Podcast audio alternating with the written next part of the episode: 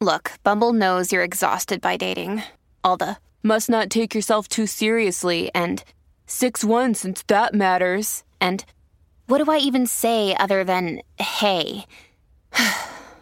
well, that's why they're introducing an all new Bumble with exciting features to make compatibility easier, starting the chat better, and dating safer. They've changed, so you don't have to. Download the new Bumble now.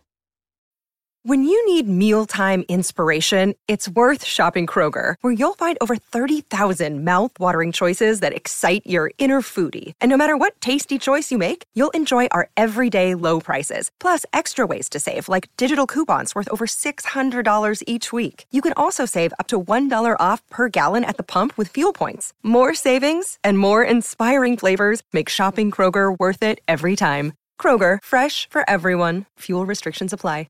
Hi, Tom Barnard here. You're listening to Best of the Family. Enjoy the show. Thanks for listening.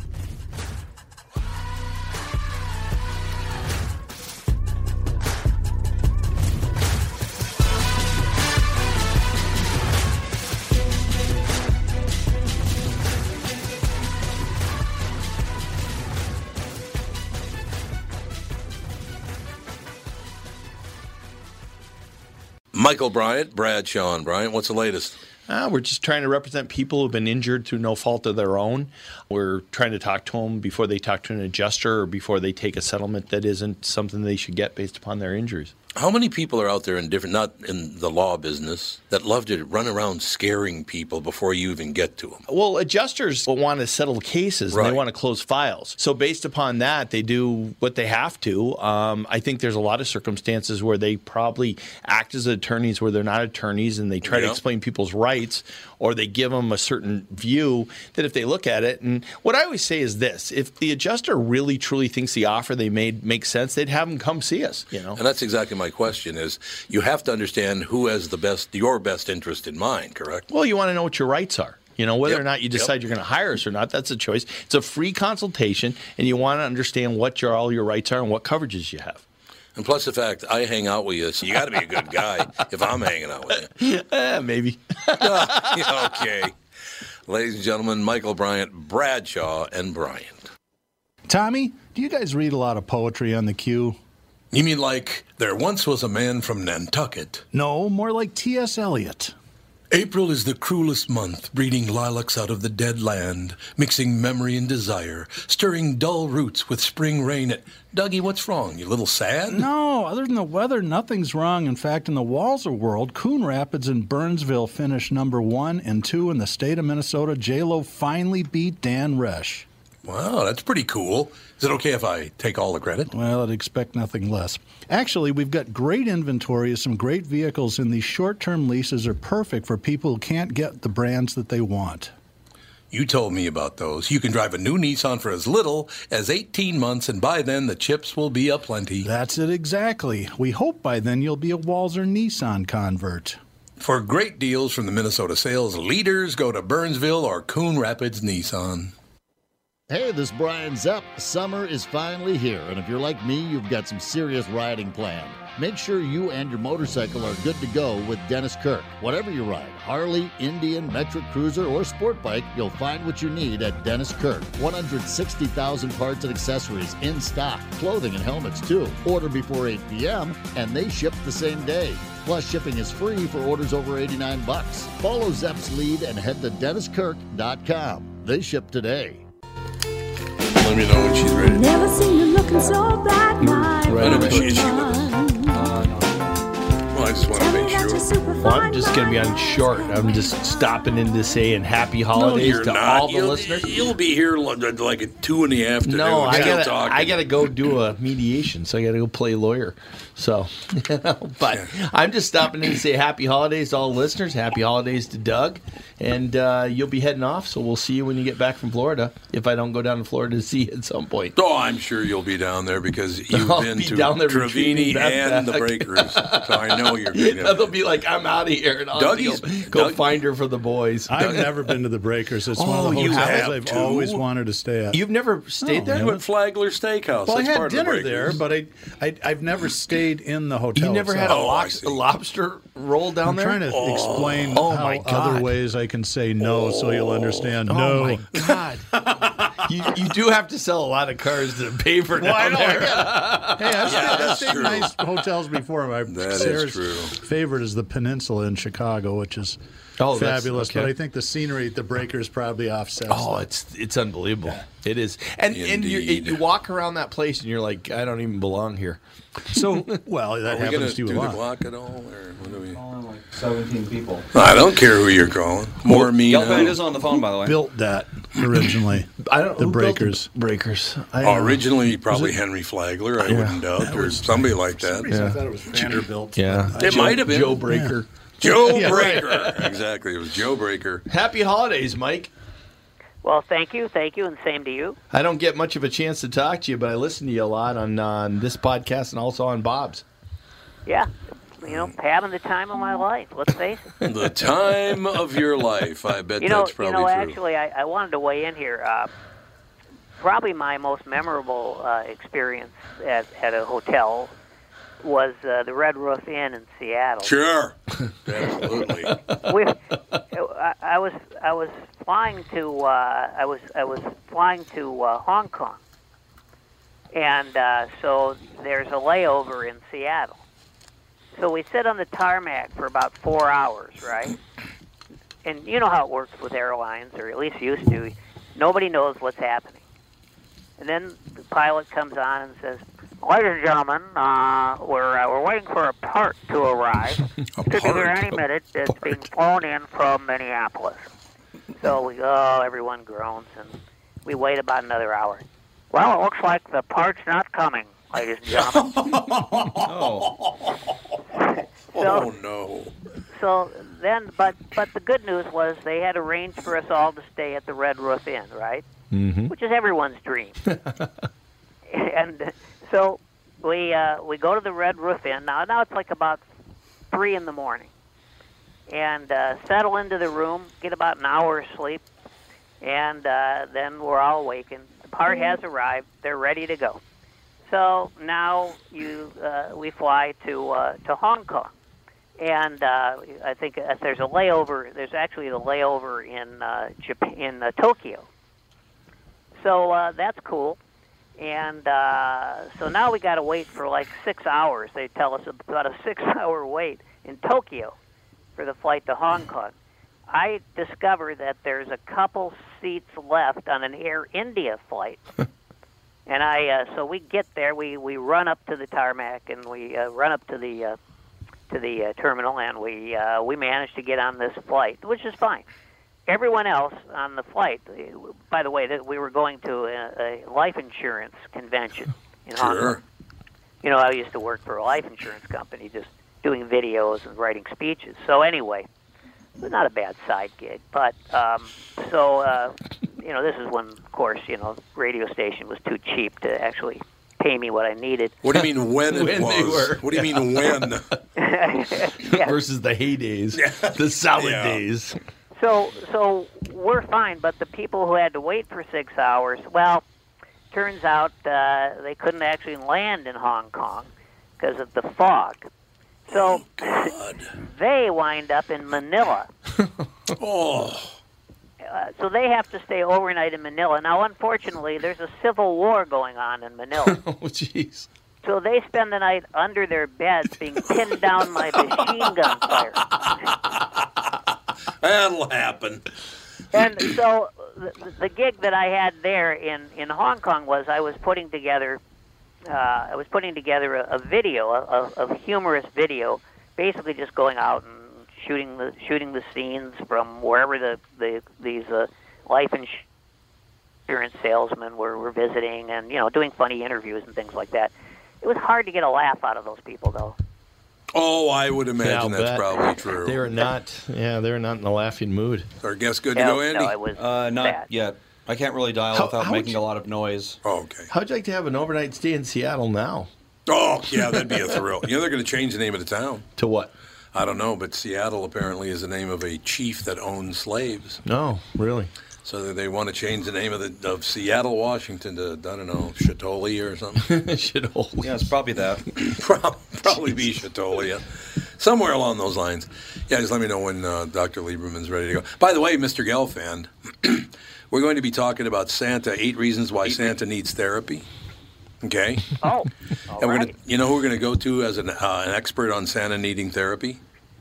uh, who? Dr. Carol Lieberman. Nobody knows more about Santa There than she is. Well, you know, you need an objective viewpoint. Yeah, that's what we're going. That's An why we're outside turning. view. Disinterested third party. Dr. Carol Lieberman joins us. Dr. Lieberman, how are you? Fine, thank you. How are you? Marvelous. I was just talk, talking to Mike, the Landsman Gelfand, about the fact that we're going to have. Uh, I, it's, I'm, I'm just making an assumption here because of your last name. You might be a uh, might be a um, you know a, a cousin of Mike Gelfand, Mike the Landsman Gelfand. yes, yes. Okay, so I we're am. gonna we're gonna have two Jews talking about Santa, which is like my it's my childhood all over again because I lived in a neighborhood that was that was Catholic, black, and, and Jewish. So my I'm, it's like I'm back in a neighborhood talking about Santa with two Jews. I love it. And it's probably all our fault that he needs therapy because, you know, we've been waging that war on Christmas for about 40 years now. Have you? We just can't seem to get the job done. You're fine. I love Well, this actually, thing. I didn't. I haven't waged a war on Christmas. Um, when I was little, I wanted to be able to not only get Hanukkah presents, but also uh, still keep the myth or the hope of uh, Santa Claus alive. So I used to make um, a Hanukkah bush and lay it out. I used to decorate a Hanukkah bush, and uh, Santa used to come. Oh, see how sweet that is. It's very, very. I love it. As a matter of fact, I do indeed. Dr. Carol Lieberman with us, ladies and gentlemen. Santa would be considered high risk for COVID 19. He's overweight, he's older, he flies all over the world, down strangers' chimneys, kissing many mommies. Should Santa be in lockdown or quarantine when he gets back to the North Pole? That's what we need to understand today, Dr. Lieberman. Yes. Okay. well. Well, doesn't he Well, essentially I mean- spend 364 days out of the year in quarantine? Good point. Uh, except for Mrs. Claus. Um, Ah. Yep. I mean, according if you would ask Dr. Fauci, the answer would be absolutely yes. Yes. Um, right. Of course, and somehow also he would have had to have been vaccinated as well before he went on flying around the world. Yeah, well, there you go.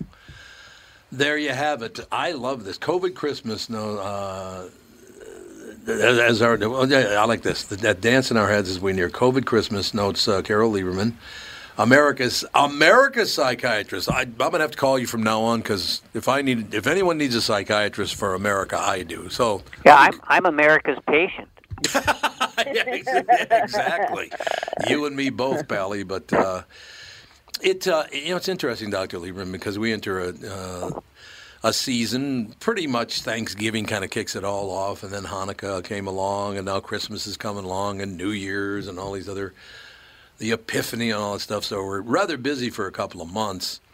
It seems to me that, and I don't know, maybe I'm just fooling myself, but it seems to me that everybody's a little more even keeled than usual. Maybe that's because of COVID or whatever, but uh, it appears that people are trying to all celebrate uh, the holidays together. I'm hoping all of them.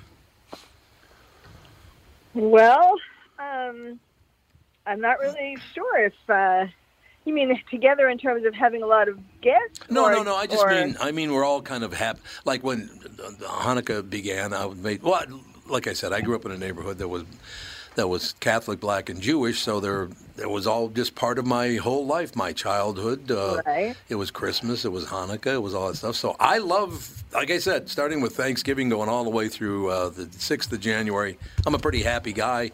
And I'm running into a lot of people that seem to be in a pretty good mood about this, which which is encouraging, I think.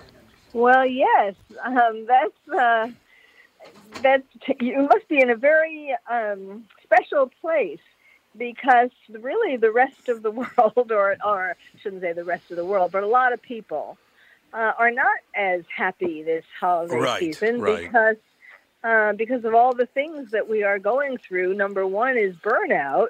You know, we keep looking for the light at the end of the tunnel, and we keep having one variant after another. So people, some people are really their patience and their hope, their optimism is uh, getting really strained. Well, Dr. Lieberman, uh, full disclosure, about a month ago, I went and did an appearance in Nashville, and I got back, and I, I I've been vaccinated. I've gotten the booster. I went to Nashville, did an appearance, and came home with COVID. So uh, I Wow, wow. and I still haven't fully recovered from. it. I got quite sick from it, not uh, you know not deathly ill or anything like that, but I got pretty sick from it, and then it kind of eased up. So we all do what we can do, and if I didn't want to get COVID, and I didn't want to do all of this, that, and the other thing, but I've accepted the fact that you know we either do it or we got major problems. So I, I, I well, you know, well, you know, that's interesting. I think that may be part of why you have this more uh, upbeat attitude. Yeah. Because you know this big thing that we're all afraid of, right? And you survived it, so you know that would no wonder you feel um, like you can take on the world. I always have, though, Doctor Lieberman. You can ask Mike, the Landsman Gelfand. I, I, I fear fear is not a big part of my life. I'm not afraid of a whole lot of things. Matter of fact, hardly anything. I'm I have very little fear about anything. You know, I'd like to keep my family intact. I guess that it would be a concern, maybe bordering on a fear. But that's that's the kind of fear that I feel. It's like my loved ones. I'm concerned about the rest of it. I couldn't care. Nobody's going to hurt me anyway. I don't care. My my translation here uh, would be that uh, he's a lifelong neurotic. Yeah, well, there you go. Uh, as a matter of fact, Doctor Lieberman, when I leave the which show, I find to be a, a, a, a favorable attribute. well, for me anyway. Well, yeah. For me, it is absolutely. But uh, you know, it, one of the things that I did have noticed, Doctor Lieberman and, and Mike, I'm going to run this by you as well. And I don't know if it's something I just didn't notice before or something like that. But uh, boy, people like to lie right now. Getting people to tell the truth right now is not easy, and I maybe they're being inspired by both of our political parties or all of our political parties, how many there are. But because pretty much you watch the news every night, and I don't care what channel you watch, they're lying to your face to try to make money. Is that why people have taken it upon themselves and I say, well, I'll just, that's all they do on television, that's all they do here and there. I guess I'll just lie. A lot of people lie a lot more now than they used to. Yes, absolutely. This started a while ago, Yes, really. yes. But it has. I called it the erosion of truth in America. Yep. Um, and it has been eroding. um, I think maybe the difference is that it's been eroding a little more quickly, or we're noticing it more in the last uh, year or two. But yes, it is a big problem. Um, you know, even even as it relates to juries and trials Yes. because um, I think that we are not necessarily getting fair. The jurors are are lying to themselves sometimes if they think that they can be that they're being fair in their judgment. It just amazes me that people can talk themselves into, oh, it's okay. You know, and, and the number one thing for me, and I, I promise I'll get off this, but the number one one that concerns me, the number one thing that concerns me is the lies of omission. I will tell you most of the truth, but I might leave out the most important part, which is a lie of omission. I'm sorry. You either need to tell me the whole story or you're lying, right? Right. Right. And there's a lot of that going on. Just I'll tell you, but I'm never going to finish it, so you're not going to know the whole truth. I I'm very uncomfortable Yes. with that. Yes. Well, you know, all of this lockdown and everything has made us lose some of our humanity, whether it's lying or whether it's being, you know, aggressive. Um, air rage, of course, we always had road rage, but air rage and all kinds of other rage, people getting shot in the middle of the street Yeah. in, in broad daylight. I mean, things are just crazy. Um, and because there's a lot of anger, a lot of frustration, a lot of, um, you know, a lot of loss of with with our masks and all of that. We've just kind of staying six feet apart. All of that. We're just, uh, it, you know, it could be like if if some psychiatrist wanted to do an experiment to see how to destroy a society, this would be what they would do. Now, I'm not saying obviously that it was the psychiatrist's fault, but I'm just saying this is like a an, an experiment to uh, destroy us. Yeah, I mean it's a, certainly a possibility. I do love this part of the descriptor they sent us. Since Santa's coming to town and the pandemic has made us all question our mental health, perhaps we should put Santa on the couch and give him some therapy for his quirks. What would Santa want to know about himself? I love this take, Dr. Lieberman. I want to hand it off to you now to talk about what would Santa want to know about himself? Well, you know, the song, uh, he's making a list, checking it twice. And so he would want to know, you know, if he has obsessive compulsive personality disorder. Why does he keep checking this thing? then, uh, say a song continues, he's going to find out who's naughty or nice, and he knows if you've been bad or good.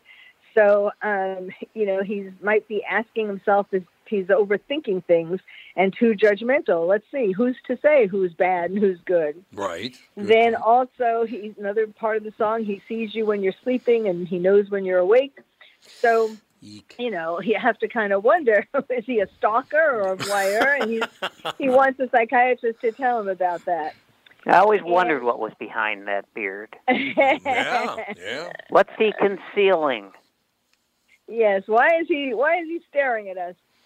Um, then the song. Now Santa is a busy man. He has no time to play. He's got millions of stockings to fill on Christmas Day.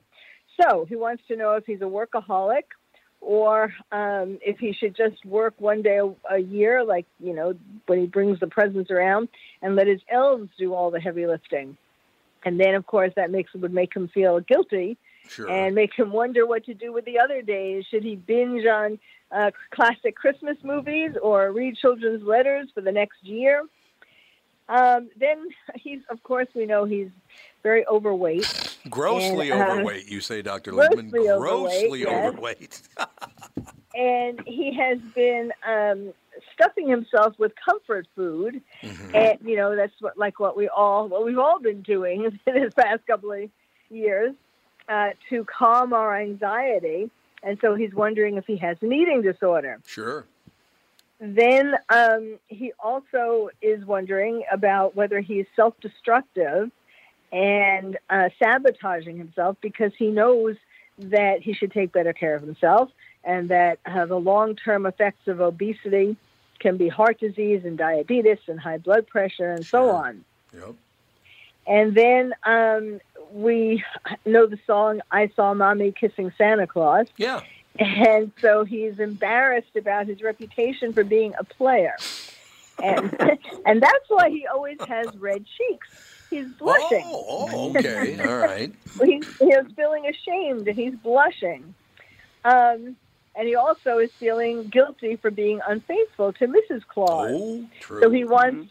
Uh, so I suggested that they get couples counseling, hmm and he's coming in uh, after Christmas for couples counseling by Zoom. I'm doing Zoom with Santa. Zoom. Okay, Zoom. Yeah. Um, and uh, and he's still wearing the same outfit that he's worn forever, and he wants to know if he's in a fashion rut, Oh, uh, or if he is afraid to take risks, or if he's just a people pleaser, and this is the outfit that most people seem to like. So maybe he should keep wearing it. So um, these are the things that Santa wants to know, and when he gets finished flying around, he's going to ask himself all of these things, or ask me as a psychiatrist all of these things, or some psych. If there's a psychiatrist on the North Pole, he can ask them. Well, be a much But, better um, person. Yes, he will be a much better person for the next year. It's all true. I, I just I love your take on the whole deal because uh, you know what what's so great about characters. I'm just called Santa character. Um, yeah. that people always kind of project themselves onto those characters. So the fact that Santa ended up there's no reason for Santa the character to be overweight.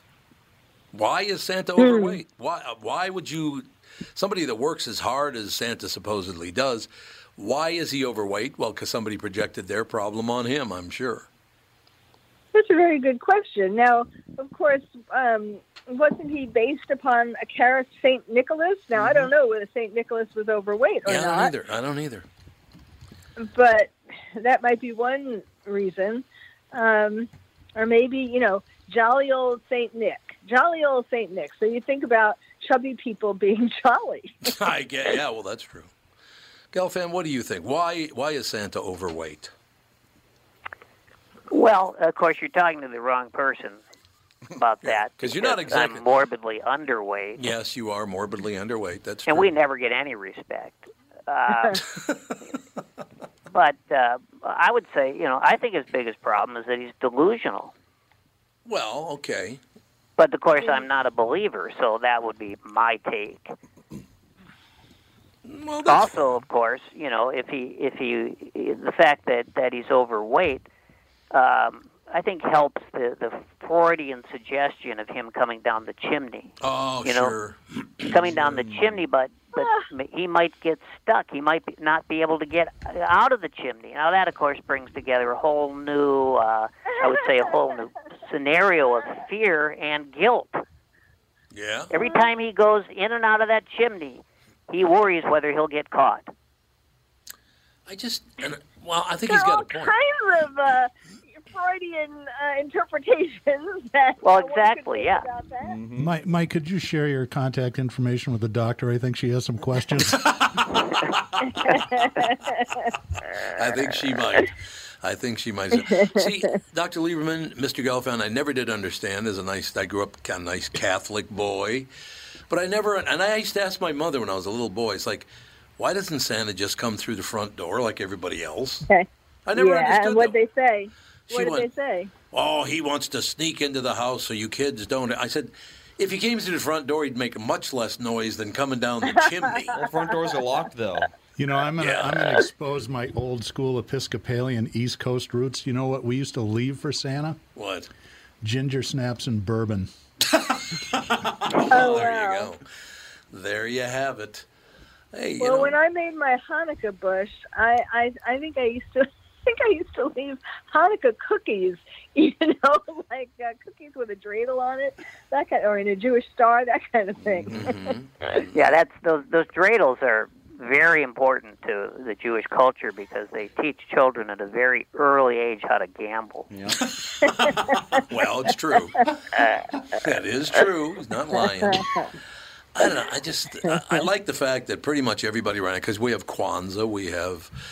You know, we've already been talking about Christmas and Hanukkah. We have uh, Festivus now, of course, is, is upon us as well. We have all these people celebrating at the same time. So that middle of, uh, well, you know, winter just started yesterday or the day before, I guess it was. But but we all need a holiday to get through this horrendous weather in most of the world, I would imagine. That does make sense, yeah. Yeah. As soon as everything freezes, the food goes away. You got to uh, give give people a reason to make it through the winter. And then there's that the tragic day when you realize it's time to throw away the Christmas cards. throw them away. I don't get many. I, I don't know what I ever did, but I don't get a lot of. I, Catherine I gets got a lot. one this year. I thought it was nice. It was from a realtor. Get out. Get out. I have to take a break. Uh, Dr. Lieberman, you can stay with us for a bit more. Sure. Okay, we'll be back in just a couple of minutes more with Dr. Carol Lieberman and Mr. Mike Gelfand. Dan Chesky's here from Dan Southside Marine. It won't be long now until we start seeing boats on the water. Warmer temps and open water are coming soon, Tom. We have inventory in stock now from Alumacraft, Premier, Avalon, and Manitou, with more arriving daily. What's the secret to finding a boat you're looking for this year, Dan? My recommendation is to shop now, pick a model, put your name on it. Our team of pros at Dan Southside Marine will have the knowledge and experience to get the boat you want equipped the way you want it equipped. What about financing options? Right now, we are offering low interest financing options up to 144 months with qualified credit. Ask for details when you visit the store. Alumacraft fishing boats, Premier, Avalon, and Manitou pontoons, all powered by Suzuki Outboards, are in stock now with new boats arriving daily. Dan Southside Marine is located just six blocks west of 35W on 98th Street in Bloomington, or shop online at dansouthsidemarine.com. Tom here, and I'm talking with Brad Huckle and Mike Bilski of North American Banking Company. We've talked before about how working with a community bank like North American Banking Company can benefit business owners. Do you have an example you could share with our listener? Our customers at Homeco Insulation in Blaine have been banking with a big bank for many years, but suddenly their calls weren't getting returned and their banker was unresponsive to their business needs. You can imagine their frustration. They had a successful business, wanted to expand, and their bank cut them off. They were ready to move on from their big bank. When they referred to us, we knew they wanted to work with a community bank that would be responsive and would take the time to understand their business and its needs. That sounds like a perfect fit. I know it can always reach out and not only talk to an actual person, but I'm talking to an experienced lender. They've told us the same thing, Tommy. Look, I know Brad and Mike, and I trust them with my banking. My whole family does. So why not bank with my banker, North American Banking Company, a better banking experience, member FDIC, and equal housing lender. You all have helped build My Pillow into the incredible company it is today and have trusted in Mike Lindell to give you a great night's sleep. Mike's latest incredible deal is on the Giza Dream Sheets, which you've heard me rave about before, that's for sure. These sheets are made from the world's best cotton, Giza. They are ultra soft and breathable, yet extremely durable. Right now, the Giza Dream Sheets at its lowest price ever. These sheets are 60% off, coming in as low as $39.99 with promo code TOM. Oh, we got pretzel now. Little Elvis. Bright light city gonna set my soul, gonna set my soul on fire. Well, there's no We got Elvis Presley, we got Mike Gelfand, and we've got Dr. Carol Lieberman. We're talking about Santa, we're talking about Christmas, we're talking about a festive season. That's all we know, right? Now, oh, Dr. Lieberman, is there a, uh, a hard time you need to be out because I don't make sure that it, I don't hold you too long? Um, well, whenever you're, I guess the next break at the top of the hour. Okay, that sounds good. good. Of course, Tom, you realize the meter is running. Well, yeah, I'm sending you the bill, though. That's the good news about it. Gelfand's Oh. getting the bill for this, so that'll be good. You're used to paying therapy bills, so you know. well, that's yeah, true. just one more. What difference? Exactly. You probably wouldn't even notice. As long as you can prescribe the psychotropics, I'm fine. the psychotropics. So, how is the psychiatric business right now, Doctor Lee? I mean, you kind of you kind of guessing it's busy. booming. Things are hopping and booming right now. Well, yes. Um, you know, unfortunately, there are people suffering a lot more. I mean, I know you. I, I, you seem to be in a place where everybody is just happy, but um, which is great. You know, but Sorry. really, this, this season. I mean, ho- typically during the holidays, some people get holiday blues. Yeah. and um, that comes from uh, nostalgia. It comes from uh, your memory telling you, reminding you that uh, in Christmases or holidays past, that things were better. You know, when you were a little kid and, and your parents used to make it magical for you, and, or when you were in a relationship and you were doing all kinds of exciting things, whatever it was in holidays past, um, you feel nostalgic for it. And Even if it never actually was that way. well, sometimes yes. Sometimes the memory makes it seem better than it was, Yeah. and um, and so that can you know, but that's so that's normal holiday blues, you know. But nowadays, um, there are a number of people that are feeling much more depressed than just holiday blues, you know, because of what I was talking about before, burnout, you know, hanging in there and kind of uh, losing hope, or where we've been waiting for this new normal. Nobody knows what that is, but we've been waiting for it. And um, it just, and more people are getting sick and, and so on. Of course, fortunately, this Omicron um, variant is not very serious and, and uh, you know, less, less serious symptoms. But in any case, um, there really, you know, are people who are suffering. There's been a rise in alcohol and drug abuse because of lockdown. People are feeling isolated and lonely and angry. I was mentioning before. There's financial problems. Um, and then also, of course, the loss of loved ones uh, through not only through COVID. You know, you're not through- cheering us up here. well, well, I know, but the reason why I'm bringing it up is because, um, you know, the, I- because so I can give you the uh, suicide hotline number or tell Yeah, you some things that people people can do during this. I mean, one thing you're you're doing a service because the number one thing that people should do is to make sure that they have at least an hour a day of laughter Yeah. and Yep. uh, it seems like you are providing that. Um, we should be alert for signs in our loved ones um, that they may be depressed. Um, we need to plan something to look forward to every day, like especially if we can be out in the sun. We should volunteer for some charity, you know, depending upon how comfortable you feel uh, being out there. But you can even just stay home and make calls, phone calls for donations for your favorite charity. And then, um, and then I'll give you the suicide, the National Suicide Prevention Hotline, which is 800 273 um, 8255. Uh, 800 273 TALK, T A L K. So I'm just kind of, um, you know, I, I don't mean to be a downer, but I, I'm trying to. Uh, trying to help people cope with this. It, it, it is it is harder than um, some past holidays, certainly because because of this this no man's land that we're in. Well, you know, a- a- as a shrink, uh, I'm I'm guessing you you believe as I do, having had unfortunately some family experience with this, that the worst epidemic uh, of all is hopelessness. Right. Mm-hmm. And I think you know, I, I'm I'm what I'm seeing is that there's just a lot more of it going around right now.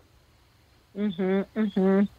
And we have to really create things to bring more hope. You know, um, I created this uh, anagram um, of things people should do every day. Uh, not necessarily. It wasn't. I did this before um, before the holidays, but let me just mention this. Uh, the anagram is heal myself. H E A L myself, and each letter stands for something um, to do every day. H is healthy, nutritious food. E is exercise. A is aromatherapy. L is laughter, as I was mentioning, at least an hour a day. M is meditation or calming music. Y is your choice of vitamins and supplements. S is sleep, eight hours a night. E is engage with friends and family to support each other. L is limit your daily intake of gloom and doom. And S is follow your passion. And if people didn't get that, all of that, you know, I know I said it really quickly, but um, I also have it on a website, which is pleasefirefauci.com. And one of the headings is uh, Prescription for America. So you can find that there. Magnificent. That's all I know. And I've, I have a question for everybody on the show, Dr. Lieberman, particularly for you. Is part of this, or maybe it's just my misconception, um, or just bad perception. Um, it seems to me like right now, everybody, not everybody, but most people really want to claim victimization. They want to be a victim. What is that all about, Dr. Lieberman? I don't want to be a victim. Well, because we've seen in the news, you know, all these people uh, getting attention and getting perks, you know, getting special care. Right, All the right. snow, all the snowflakes, and and uh, you know, and so yes, people think, oh, if I'm if I'm a victim in some way, me too, or you know, um, various ways, then I'm going to get special attention as well. And yes, you know, it's really not the way to go. Uh, I'm, there, certainly, there are victims out there. I'm not Right, denying sure, that. sure, yeah. But um, but that you know, to stay in that place of victimhood um, is really not healthy. No, not at all. I, it makes me very, very nervous, as a matter of fact, to be around people that that want to be because. You know, well, I'll give you an example, Doctor Lieberman. A personal example. I tend to be a bigger guy, and I got a you know low, gruff voice and all that, and I got a sense of humor, which is really dangerous these days to have a sense of humor. But I have had people, and more than two, three, four of them, come up to me in the last six months and tell me, you know, I've always been really afraid of you. And I said, what? Yeah, I've always been really afraid of you. And I said, I see you about five minutes a year. Why? Why would you be afraid of me? I, I, what is that? Why would you tell someone that? Well, wait. So, what did they say for? Did you ask? What did they say for why they were afraid of you? I think they think I'm nuts or something. I guess I, I don't know. I don't know if they think I'm gonna. I, I, I would say this, and you know, Mr. Gelfand and the, and the two fellas in the studio with me. I put up with zero BS. I will not tolerate people being a pain in the butt. Uh, I also one of those guys that old. Uh, and goes all the way back to Euripides. I think I would rather die on my feet than live on my knees, and that bothers people a lot. I will not cave into someone just to. Well, uh, it bothers Minnesotans. it bothers Minnesotans a lot. That's a that's a very good point, Andy. That's my son Andy that just said that. Yeah, Dr. Lieberman, Minnesotans, they, they don't like that when you will not suck up to them. They, they're Minnesotans are big into their. their- they, it's true. It is true. That kind of attitude is normal on the East Coast, but over here, uh, not so much. Yeah, it's true. Yes, there. Minnesota is having a lot of problems these days. It is- Sure are. Love it. I was born here. I was raised here, and I love Minnesota. But I would say a, about 30, 35, 40% of people are a massive pain in the ass to deal with, Dr. Lieberman. What do you think about that, Doug? It's Christmas. You guys are the most miserable collection of people in the world. Look, I was I in a great I just mood told until in 45 great minutes mood. ago. Well, Kids are back from college. Dr. Food's Lieberman's good. You should have heard. out, this, should is, heard- this is the worst podcast I've ever heard. Dave and Cassie. Dave yesterday was talking about how the holiday season doesn't have any magic anymore, and he's just not into it. And then Cassie's talking about seeing this family all dressed up in Christmas sweaters and stuff, and wondering if they've been replaced with clones. It's like, geez, people. Cheer up a little. Andy, let's start our own podcast. We're out of here. No, I'm just saying that, uh, that you know that's true. I, I, Okay, Doug, so shut it. they, we, So- I, we, Minnesota, I think, did in, invent passive aggressiveness. Oh, there's no doubt about the. Oh, Dr. Lieberman. You ever been to Minnesota, Dr. Lieberman? No, I haven't. But um, Oh, you know, passive with the aggressive. trials, I, I've actually done a lot of um, comment, commenting uh, interviews, media interviews about what's been happening in Minnesota this, these past couple Oh, of years. sure. I mean, particularly uh, with Potter, uh, with Kim Potter, Mm, Yep. with yep. uh, with the jury still out. I mean, I hope to God that it uh, does either an acquittal or a hung jury. Um, I take it. I was just.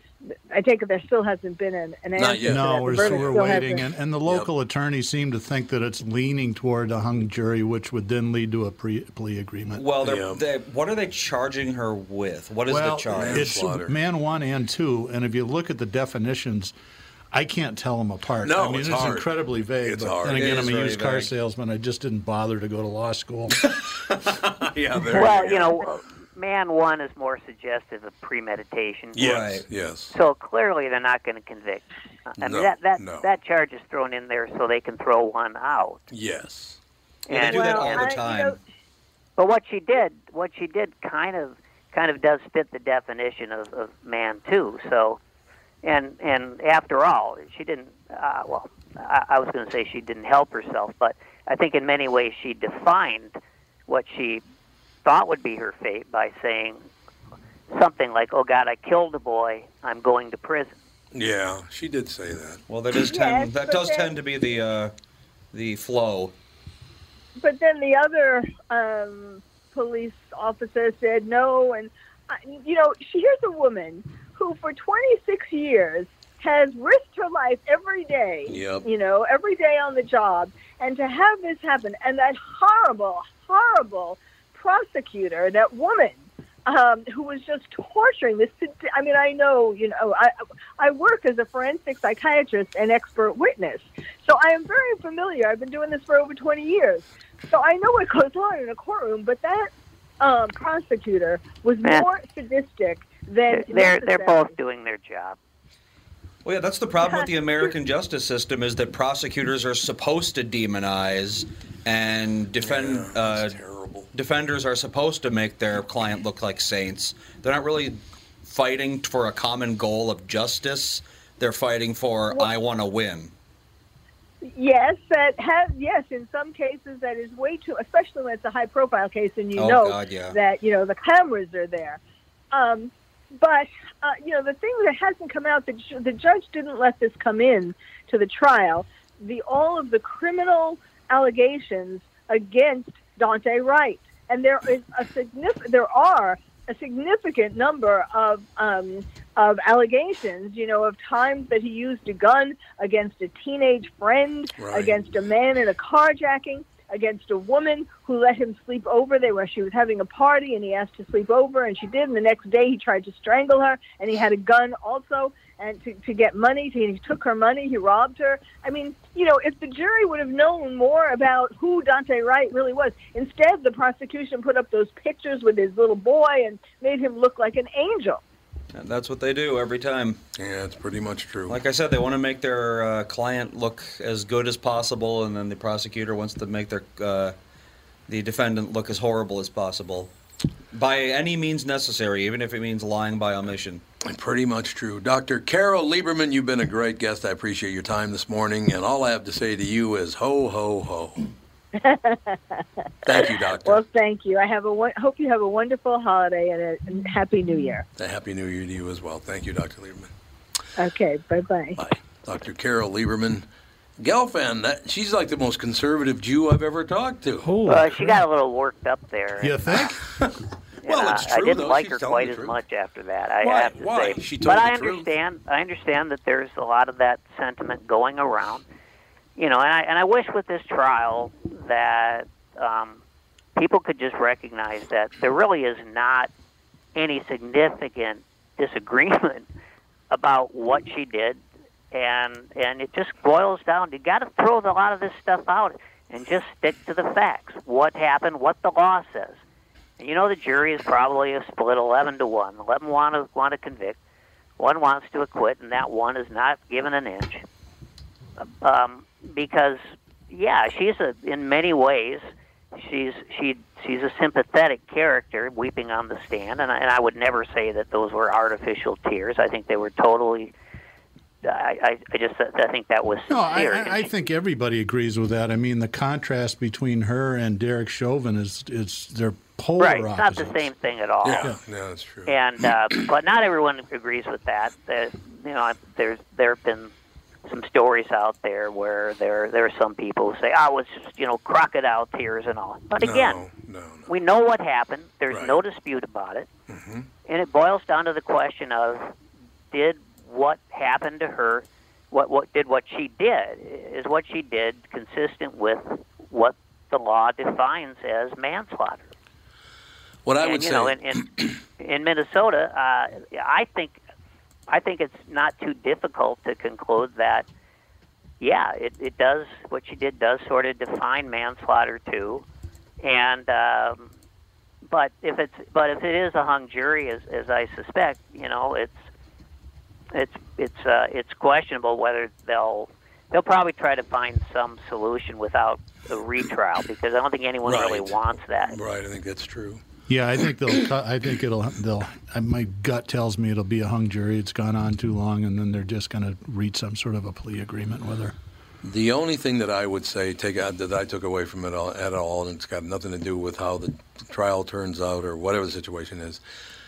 Do not ever run from the police. That's not a good idea. No. No. Don't do that. I got a, just got a text from Mike Bryant. Verdict coming back at 1.30. Oh, there you Uh-oh. go. So the verdict's coming back in a Oh. little over an hour.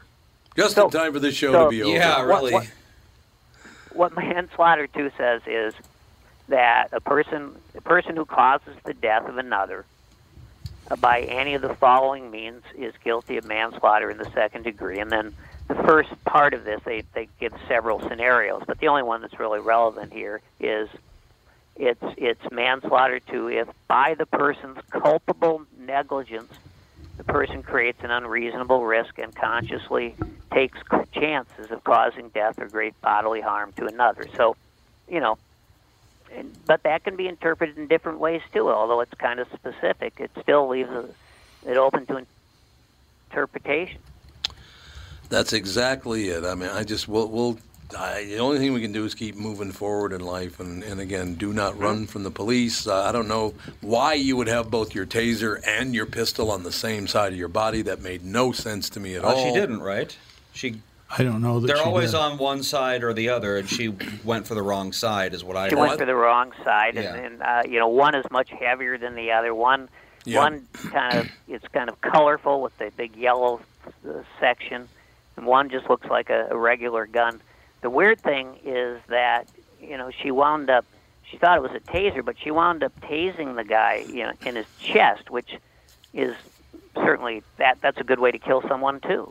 Well, but s- center mass is what you aim at with a taser. Yeah, taser. you always aim center You mass always aim center regardless. mass. That's just how because that yeah, I mean, if you do it over the person's heart, that's gonna that's gonna be an issue. But uh, you know, it's um, uh, I, in any in any event, I would doubt she'd serve much time, no matter what happened. Yeah, I think you're probably right about that. I, and I, I don't really take positions on any of the stuff, whether it be the Rittenhouse kid or Potter or whatever. I wasn't mm. there. I don't know what happened. None of us know what happened. So I just I watch it go on, and I, it just it's a lot of bad decisions are being made these days. I've noticed that a lot of really bad They decisions. certainly are. Well, they Yeah. always have been. It's just now that Yeah, the, that's Well, true. yes. The difference is things are televised now. Yes. I mean, Yeah, it's- the when fact you that think everyone about the has a difference that camera and- smartphones Yeah. have made in the society, it's just Can astounding. you imagine the kind of things that went on before cameras were ubiquitous? You mean and like just no bad one cops ever killing knew people? about? What are you No, talking? that's- Oh, here everything we go changed. now. I said Everything changed with video, you know. It's, Yes, it It did. did, yeah. It's but it's still even even when you see the video, it's uh, it. We know from listening to lawyers that it still can create two totally different scenarios. Yeah, yeah, it can. No, there's no question about that. So, Merry Christmas, everyone. no, it's a, uh, no, it's it's I a thought tough she was kidding when she said, "Was it firefauci.com?" Please fire Oh, Fauci. I don't- That kind of stunned me, you know. Me too. I, was like, It came out of what nowhere. did she just say? I was like, what? I thought we were talking about No, Santa. this is a What woman happened? who's this is a woman who is on the precipice. Well, and You know? physicians are like 98% vaccinated. And uh, for those of you who don't know, psychiatry Yeah. is you have to it's a degree you get on top of being a medical doctor. So she's Yeah, had, she's an MD. Yeah. she's an MD. And Well, I if you talk she- to she medical spoke- doctors, there's very few of them that Well, while Yeah. you were out of the room, I think she spoke positively about vaccines. I think she just doesn't like Fauci, Oh, okay. Which is a unique Italian? stance because No, because be. he made money off of this. Is I think the Well- big problem I have with him. Well, Fauci has been demonized uh, by the right, and this woman is clearly on the right, and she is uh, drinking the black bile. Uh, that's that's the way I saw But it. wait a second. This is a man who lied over and over about not being involved in Wuhan, and he was involved. We got to you can't forget that part. He was definitely making money off of this misery. That's the problem I have with them. How is he making money? I we, we it would take at least a half an hour to explain that situation, but check into it. This guy He was involved in some sort of gain of function research. I Yes. haven't really looked into it that much because I just don't care. feeding dogs Was that lucrative? I I, I never Yes. got that impression. Oh God, yes, he made a lot of money from. it. He makes a ton of dough, as a matter of fact. And look, I don't hate Fauci. I think he's a typical political dope like the rest of them. And I don't care if we're talking left or right. These people are disgusting now. The lying that goes on on television, whether it's CNN or Fox, whether it's Democrats or Republicans, all these people do is lie. That's what they do now to make money. That's pretty hard to dispute, I would think. But let's look at the bright side, Tom. There's 28 different bowl games that we can gamble on. yes. Unfortunately, the Gophers are in the worst one of them all. But well, and know. when there's no game going on, you just uh, put your money in a pile and spin the dreidel. Yeah, there you go. Ooh, I like That's it. right. You get yeah. none, half, well, or all. and also, you know, the racetracks are, are still running, and I every day I just hope for one more day of horse racing before that gets shut down. No, I understand. Yeah, I mean, like I said, we got to take a break in about 30, 30 seconds here. But I just, I, I get, I get so tired of people making stuff up just so they can make money. God, it's disgusting. They've always done it. I'm sure that people lie to make money, and it, it just, you know. And again, I don't, I don't have a side in this, but I because I certainly don't think you should storm our capital. But to pay more attention to that and the fact that you burned down our cities, could we go after the people that burned our cities down uh, as well? You want to do? Well, no. If my team Well, it- does it, it's good. Yeah. There- There's been about 10,000 people that were arrested for rioting in across the U.S. After Mm, yeah, the but Floyd not held in jail. 500 people held in jail for a year now for no reason. 500. Well, I think the reason is they were trying to overthrow the country. Oh, they were not. Jesus Okay. Christ, come on. There were a bunch of hunyucks having a party that they should have never done it. Don't get me wrong. It should have never. They were loving happened. people. Yes, they're Just loving happened people. to kill five people. I think that they actually- Whoa, whoa, whoa, who killed five people? Suicide. Who killed five people? No, there were five people who died on the spot, right? No, one. Well, that's what happens when you get a bunch of drunk, fat boomers in one place. No, no, no. There was one Yeah, woman who was shot by a police officer. Well, yes, except for her, she was definitely. But yeah, the rest of them, I think, basically just had heart attacks. Well, because they were having too much fun. I, I think so. Yeah, they were. They got all hopped up on, uh, you know. Maybe we'll get the Well- impression now if you pay attention that I'm not wild about the left or the right. Right now, I got to be. These people are disgusting to me. They have no business doing what any of them did, left or right, capital or our cities across the country. You have no business doing that kind of thing. I agree. So there it is. I'm not arguing against anybody. No, I'm- I, I get it. Yeah, it's disgusting. it's possible to condemn both sides. Indeed. All right, we got to take a break and we'll be right back right after this. We got car selling secrets. We sure Her Royal Highness is here. I'm going to go get her Oh, and the dog. God, it's going to get really bad now. Dan Chesky's here from Dan Southside Marine. It won't be long now until we start seeing boats on the water. Warmer temps and open water are coming soon, Tom. We have inventory in stock now from Alumacraft, Premier, Avalon, and Manitou, with more arriving daily. What's the secret to finding a boat you're looking for this year, Dan? My recommendation is to shop now, pick a model, put your name on it. Our team of pros at Dan Southside Marine will have the knowledge and experience to get the boat you want equipped the way you want it equipped. What about financing options? Right now, we are offering low interest financing options up to 144 months with qualified credit. Ask for details when you visit the store. Alumacraft fishing boats, Premier, Avalon, and Manitou pontoons, all powered by Suzuki Outboards, are in stock now with new boats arriving daily. Dan Southside Marine is located just six blocks west of 35W on 98th Street in Bloomington, or shop online at dansouthsidemarine.com. Tom here, and I'm talking with Brad Huckle and Mike Bilski of North American Banking Company. We've talked before about how working with a community bank like North American Banking Company can benefit business owners. Do you have an example you could share with our listener? Our customers at Homeco Insulation in Blaine have been banking with a big bank for many years, but suddenly their calls weren't getting returned and their banker was unresponsive to their business needs. You can imagine their frustration. They had a successful business, wanted to expand, and their bank cut them off. They were ready to move on from their big bank.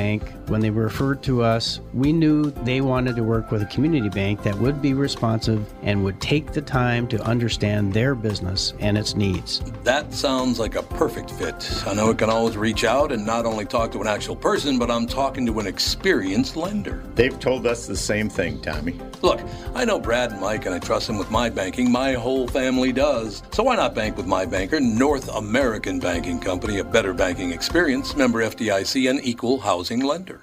You all have helped build My Pillow into the incredible company it is today and have trusted in Mike Lindell to give you a great night's sleep. Mike's latest incredible deal is on the Giza Dream Sheets, which you've heard me rave about before, that's for sure. These sheets are made from the world's best cotton, Giza. They are ultra soft and breathable, yet extremely durable. Right now, the Giza Dream Sheets at its lowest price ever.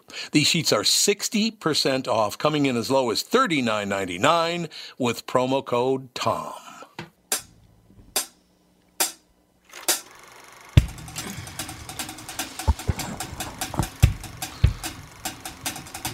Didn't pick this whole picture. Yeah, what's wrong with that? I that? didn't want this part on. Oh, I don't know if I can isolate it. Damn it. That's why I had it isolated. Anyway, moving forward. Uh, we are back. Let me know when uh, when you're ready to go. Uh, he is on.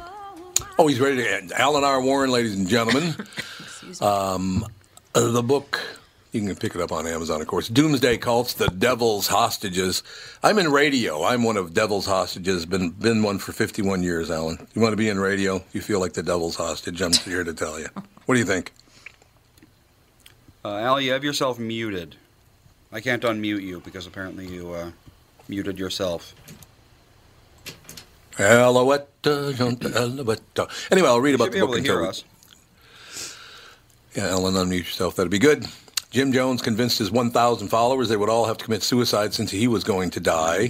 Shoko Ashahara, Ashahara uh, convinced his fo- followers to release a weapon of mass destruction, the deadly sarin gas, on a Tokyo subway. The Order of the Solar Temple uh, lured the rich and famous, including Princess Grace of Monaco, and convinced them to die a fiery death now on Earth to be reborn on a better planet.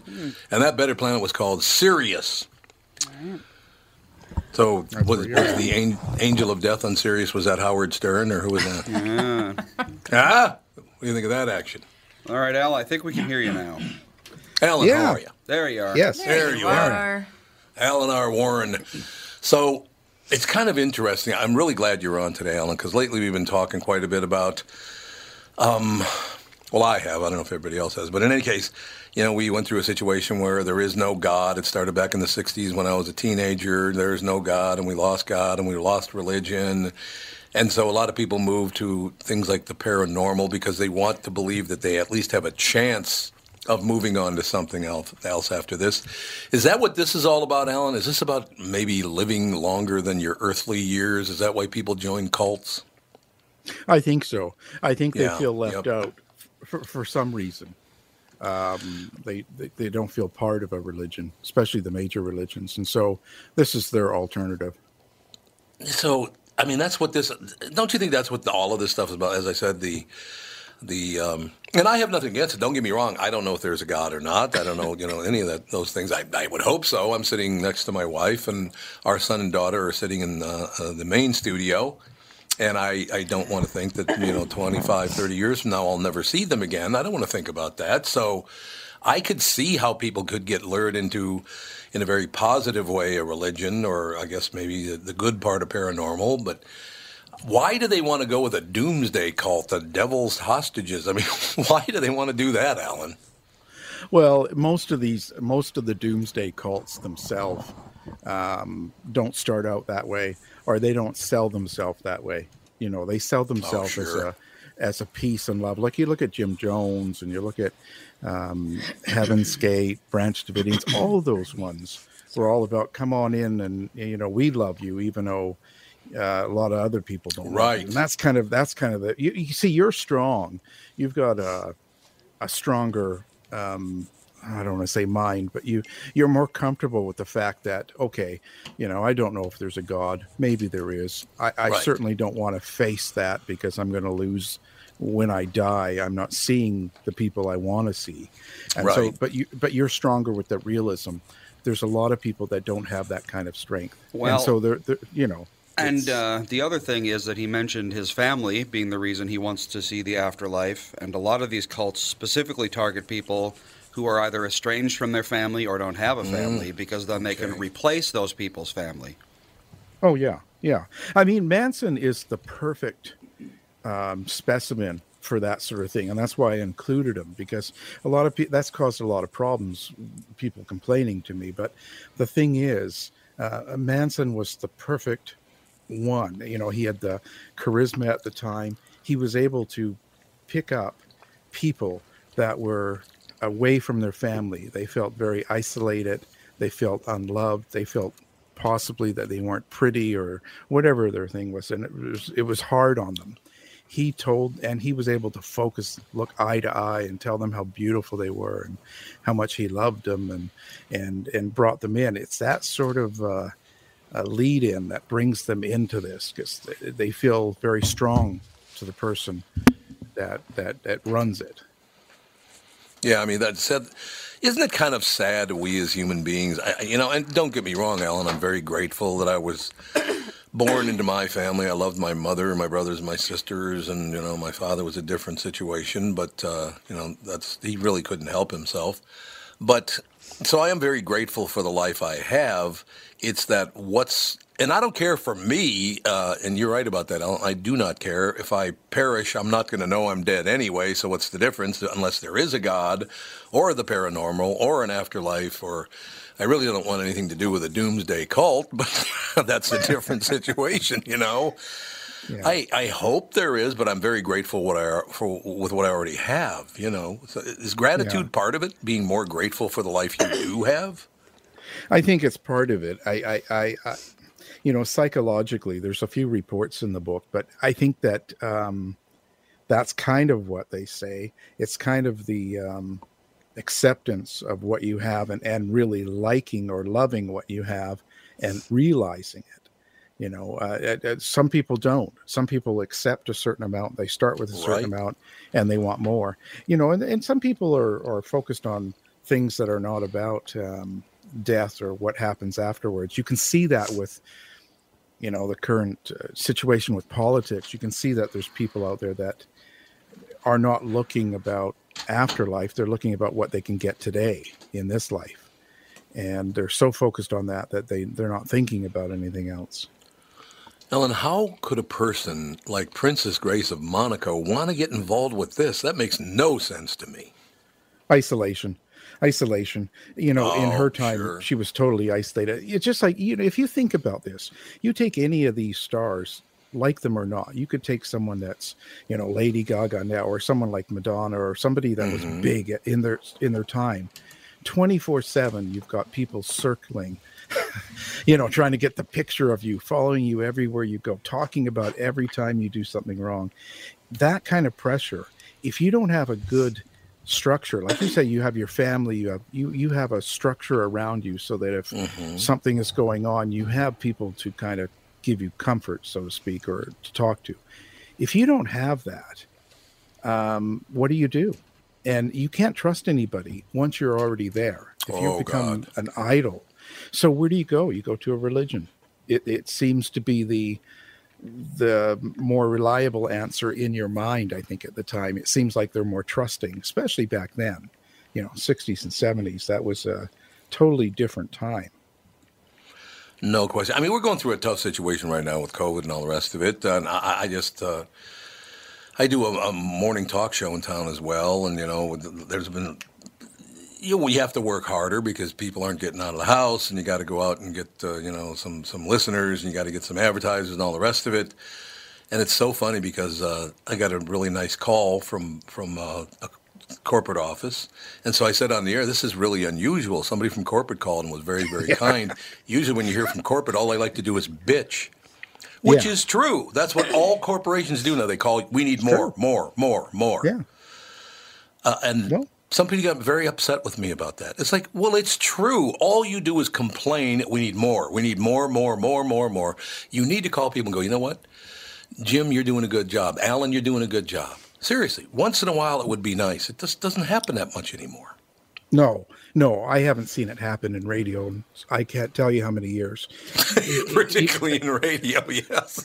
right right i mean because anytime i've been on even now uh, i'll never hear from anybody in the office unless there's an issue Right. And it- That's it is exactly what I about money. It's always about money which i hate to say Yes. but that's usually what because that's the ratings and it's about you know you know the game and your advertisers and stuff like that. So it's a tough it's a tough thing because they look at it as business. And when you're in radio you're looking at it as a little bit of art.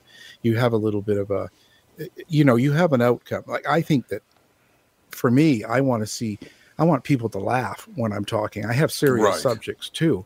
But i i kind of we make fun and we kind of have some fun with it because i want people to go through it and and have a smile or two anyway because it's tough.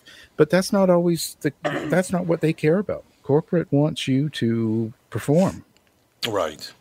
you know. And even if you do perform, that's not good enough either.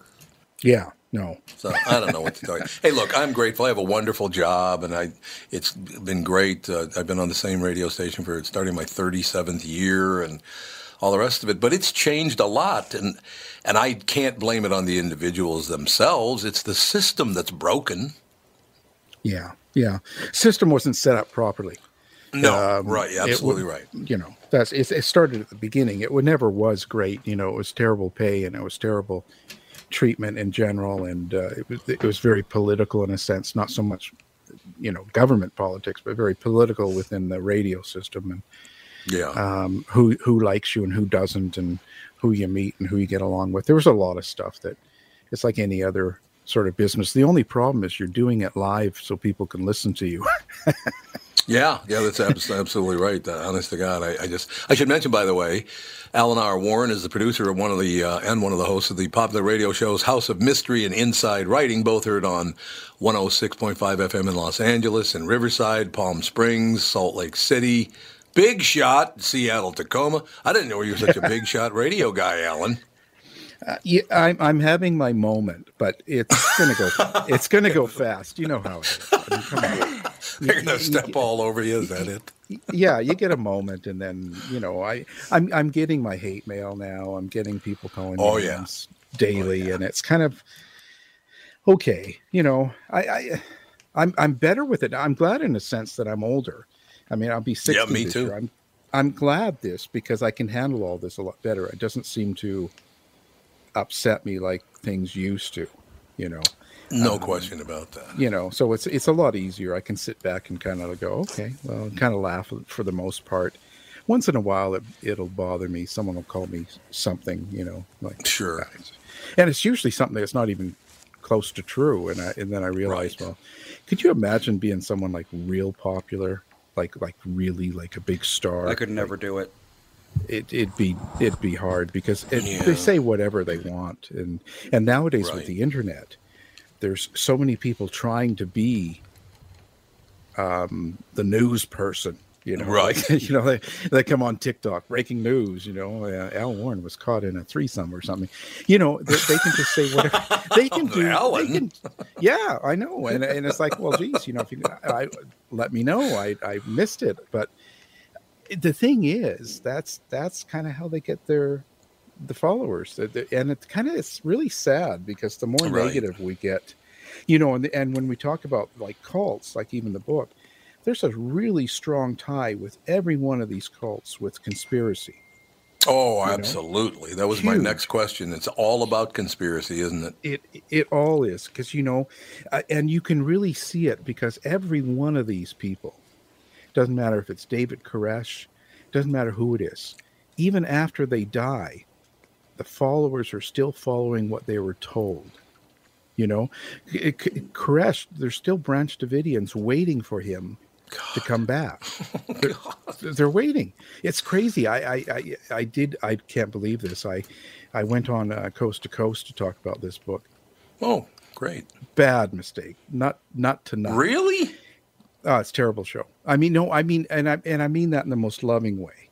Okay. Because yeah, it sells a lot of books, but you know, I if people that. calling in were like, "I love."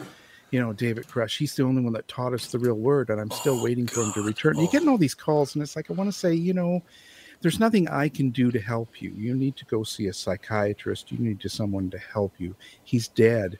He's not God. He's not coming back. He's not gonna, you know, return to the earth and finish things off. And Right. you know, I mean, I like I loved Art Bell. It, it- he was fun. The whole system now it's very political. You know, got Alex. It Jones is. and, Yep. and George Noory, and, and it's all about you know Hillary's eating pizzas with babies on it and stuff, and, and, you know it's gone too far. That's to me. No, it's you're like, Come on, you know I don't want you know love to them. You know it's freedom. No, Do you're what you absolutely right about that. I'm all for you know, it. We have quite we have conversations about that because, uh, like I said, I, I I have no interest in doing that. I get on and and if people do, they call and go, "What'd you say that for?" I said, "I've been saying that for 51 years on the radio now. It's been a long time, and I, it's what I've been talking about. Why has it changed so much? I also don't understand, Alan." And I want to get back because that that's this whole thing with admiring Jim Jones is because you weren't loved enough in your own head, or truthfully, you were not loved enough. And this guy pretends to really love you, or at least really like you. And boy, they go uh, if they can find one person that really shows affection toward them of, at any level, they're going to cling to that person like there's no tomorrow. Yeah. And he was doing it. He was doing it even more than than the rest. He was having sex with both men and women. Oh, I didn't know that. I had no idea. Yeah, he had he had intimate relationship with, with both sexes, and uh, it was completely about showing them that he they were they were selected by him. You know, the chosen one. Yeah, uh, is is is wants to, you know, do it, and and it's kind of it's kind of you know, but it's it's sad in a way. But Jim Jones, you know, he was also like even the uh, Solar Temple and and some of the others. They actually start out and they're doing um, things to help really poor people. You know, uh, uh, people that are in in bad situations. They're they're broke. They're, they you know there's he was out there feeding people. He was doing so much good, and that's a really good front. You know, it's kind of Oh, like yeah. Oh, following the uh, it's following the big uh, Abrahamic religions. It's following Christianity or Catholics and anything like that. There's this this front of you know we're we're going to help feed the poor and we're going to do all these things and there is a certain amount that going on but it, it doesn't really explain the person so jim jones I, could you imagine it's one thing i put in the introduction was could you imagine if someone like charles manson came out today was walking around. He's a hippie wearing a robe and doing heroin and telling people that he's man, he's Jesus' son. He's man's son. Like he's he's, Right. he's God. Most people are going to roll their eyes. Yeah, I you hope. well, yeah, I guess I shouldn't say that. I, I that my thought was probably back in the '90s if that happened, because today I don't know. There's probably he'd probably have a Facebook group and you know have a Probably. television show. You know, he'd be he'd be he'd follow the Kardashians on one of those shows. Just- You know, I don't the, know. the amazing thing about that to me, a guy like Charles Manson or Jim Jones or whatever, I always have to ask the question: What happened to you as a little kid? For you to have to go this far to, to try to look like Jesus, to talk about I'm the Son of God, I'm the Son of Man, I'm the Son of Jesus, Jim Jones, I'm having sex with you because you're special, and I'm having sex with you because you. What happened to these people as children that, that made them go the route they took? Something A lot happened, I can guarantee you that. Yeah, a lot of them had terrible, uh, you know, really weird, weird Mm-hmm. upbringings. You know, uh, uh, Koresh was sleeping with the, uh, um, what was she? She was the one that run the order before he came along, and and she Mhm. was, she was like a grandma age to him, and he was trying to have a baby with her when he was like fourteen or something. Oh. Um, they they had it, you know, their young upbringing was not very good. And even Jim Jones, you know, he had a lot of bad things happen to him, and he would he would be um, e- even at a young teenage, he would be out in the woods, um, killing small animals, and then having having a ceremony for them. He would be having their funeral. He'd be speaking at their death. For these, like he'd kill a he'd kill a cat or something and do this. Oh, th- th- this was this was like really really odd behavior at a young age, and it's usually something to do with something that happened to them. Uh, I, you know, and Yeah, oh, yeah. bo- both of them, you hear little stories. How much is true, we don't know, but um, there were there was you know sexual abuse in in both cases, both those cases. So Yeah. yeah, Is that know. always part of it, or, or in general, is it, it the greater percentage? As sexual abuse happened? It sure seems like it. It seems like almost every case I've gone through, um, and and the thing is, it- people will say, "Well, yeah, but it happens all the time." There, it's not just these people, and it's not. It, it, just like when you look at Dahmer and, and some of the things, you look at some of these killers too, that had something bad happen to them at a young age, and you kind of go, "Well, how come they do it?" And I think that's the magic question: Why is it some people don't handle it or get over it, so to speak. Like I, I had a bad father, sort of like sounds like you, not not sexual abuse, but he was a No, bad drink, dr- bad drinker, and really, you know, John Waynish and very very mean. And the thing is, I got over it. I became, um, I guess, successful in a sense. I've I've kind of gone on with my life and and achieved something. I haven't gone out and killed people, or started a religion. But s- some people can't. They don't have the skills. They don't have the mental skills to deal with it. And I think that's where things go crazy. And I don't. I you know I'm not supposed to use that word, I guess. But things things go uh, off center. So that needs to be figured out.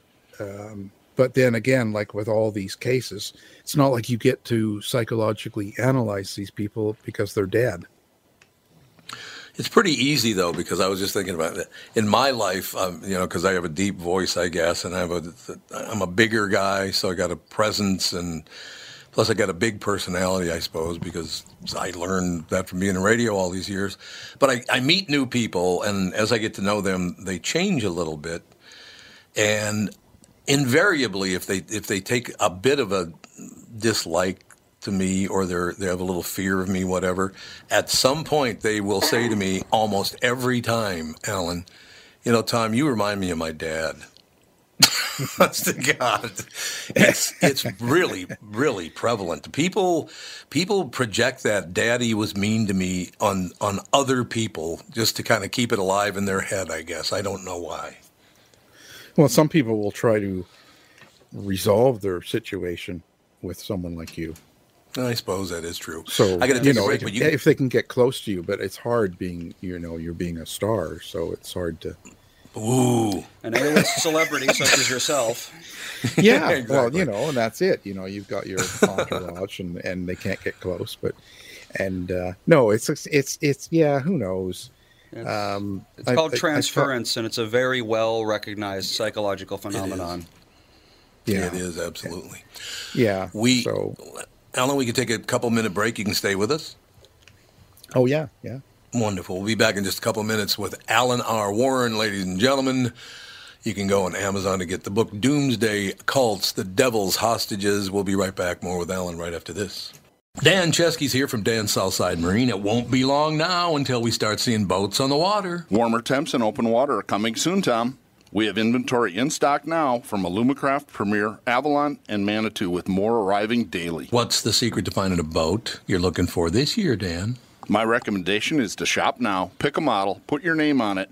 Our team of pros at Dan Southside Marine will have the knowledge and experience to get the boat you want equipped the way you want it equipped.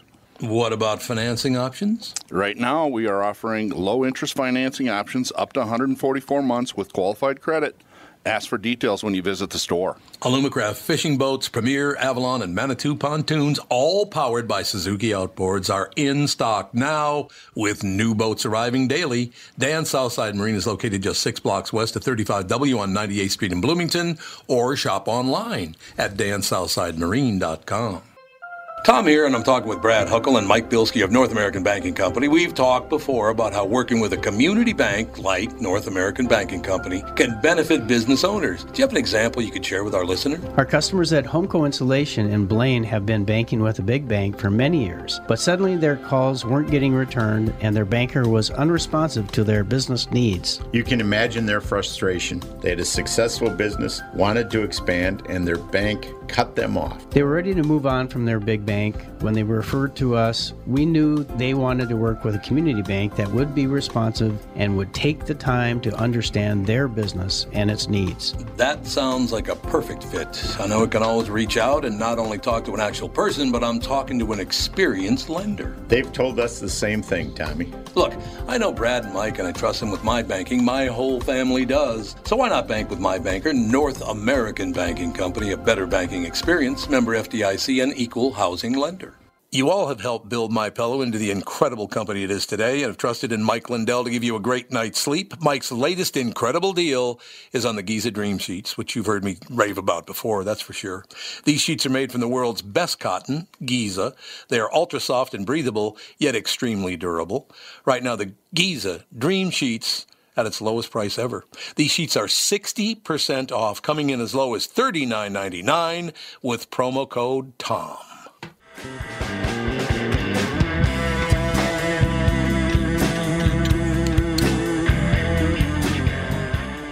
are back. I want to read this paragraph because it's a great paragraph. Uh, we're talking to Alan R. Warren about his book. We could also ask ourselves what then is the difference between a cult and a religion? We once had a small group of people who unquestionably followed a, a person who believed that he was the son of God. 2,000 years later, that following is one of the most recognized religions in the world. This book in no way uh, criticizes believing in God. Rather, it examines how a social movement grows into a full religion and when it does not, and what makes the conventional faiths such as Christianity, Judaism, Islam, and Hinduism stand above groups such as the Branch Davidians or the Children of God. That's a great paragraph right there, Alan. Love it. Thank you. well, it explains everything. I mean, that paragraph explains everything. Yeah. To me, anyway. Yeah, I, I think it does. I um, um, I'm glad you like it. I get a lot of criticism.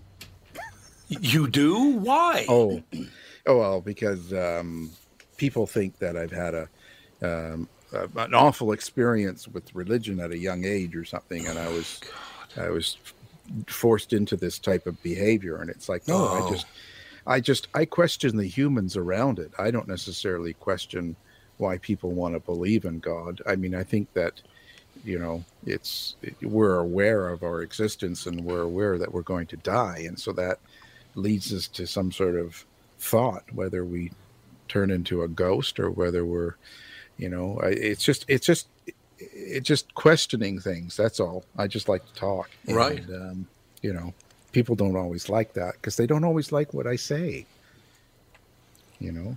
And uh, I, I tell them to listen to to your show.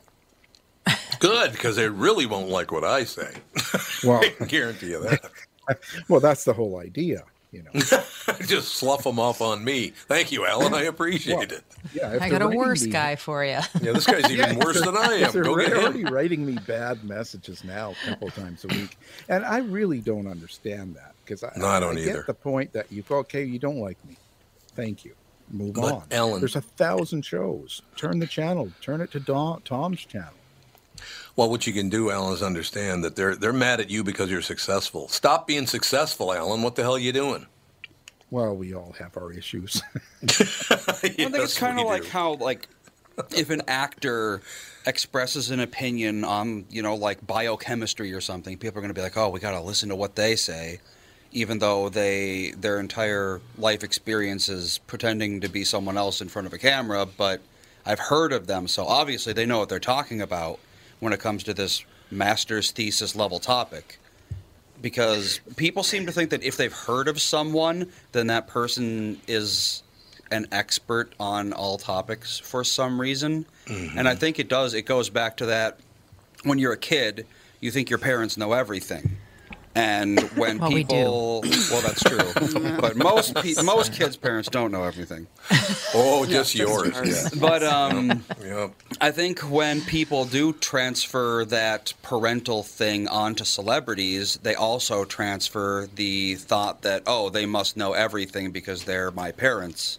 kind Oh, of. sure. It's kind. It's it's like people never grow out of that phase where you know, like oh, daddy can do everything, mommy knows everything, but they do it with celebrities rather than their own. it, yeah. Yeah, exactly. Well, there is that, but there's also something else. They, they gain a trust. They gain. They they actually think they like that person, and That Tom is can true. probably talk Yep. about this because there's people that will. Um, they they act like they know you. Yep. Oh yeah. Oh yeah. and you don't know them and, and you know and i think it's that too because that's look at look at um i don't know if i if i'll get you in trouble but you look at look at oprah winfrey. Uh, she's much loved around the, the country and that's great. I i actually she's fine. I there's nothing i dislike. But you've got someone like that with a lot of influence. So if she likes something and says i really like this Mm-hmm. you're going to have a huge amount of people that run out and buy it because Yep. of it because they like her they feel close to her they feel like they know her and um, and so I think that happens with any celebrity. It's just different levels, and it's the same with the cults. It's the same with conspiracy and stuff like that. Alex Jones has huge following. Why? Because they there's people that like him. Mm-hmm. It's They called- believe he's he's he's their friend. Well, with celebrities, it's a parasocial relationship. It's called where it, there there's a friendship, but it's actually not real, but people perceive it as real, and it's happening these days on platforms like uh, Twitch, which is a game streaming platform. These people will stream themselves playing games for six, eight hours a day. But the point isn't really the games, it's the fact that you can chat with them and they'll talk back to you. And it creates this parasocial relationship where people are willing to pay $500, $1,000 on a message that pops up on the stream and forces them to respond to it. So it's like, oh, you he said my name. That was really worth the $500. Wow. Yeah. That's well, sad. it's like cameo. Yeah, very, yep, very, yeah, very weird. I don't really get it. I mean, I guess I get it if you're a kid, but if you're a kid, you probably don't have five hundred dollars to drop on someone saying your name on the internet. So, Oh, sure they do. They're they're they're hacking uh, HBO and giving people codes, and then they make money. uh, there you go. That or they just steal mommy's credit card. One of the two. Yeah, yeah, or they're That printing them, right? I listen. I think I think of the internet as um, okay. So perhaps Tom and I's age, uh, probably what our parents thought of what television was to us. Sure. Yep. It creates a whole world that doesn't really exist. People don't really look that way. They're not really that happy, you know, running in the commercial with their Trident gum, and they, they're, they're everyone's beautiful on TV, but wasn't our day Right. and and now the internet's kind of taken that place with a lot of the younger generation it, it's just it, it's kind of their they're not watching the TV like like we did, and they're watching everything on their phone, and I think that you know uh, it's kind of a problem. Um, why why do you trust? You know, it's like anything. Why do we trust someone that's when I break my leg, I go to the doctor. I don't go to Joe Rogan. Let's say. That's a good idea. right and, and there's and i'm not even it's not even a slam to rogan because look at he's getting himself into a lot of trouble lately you know he's walking on broken glass because he's trying to figure out he's not he's not a medically trained guy he hasn't spent years doing this stuff so you're going to get yourself into the weeds trying to tell people what they should and shouldn't do just don't you know i think certain Right. things make sense but uh, I, I don't I don't know. I just can't get into that stuff. Um, You know, it's scary. The amazing thing now, Ellen, is that as far as, as, as COVID's concerned, the vaccination and all the rest of it, if you don't want to get vaccinated, I believe that's your business. If you do, that's your business.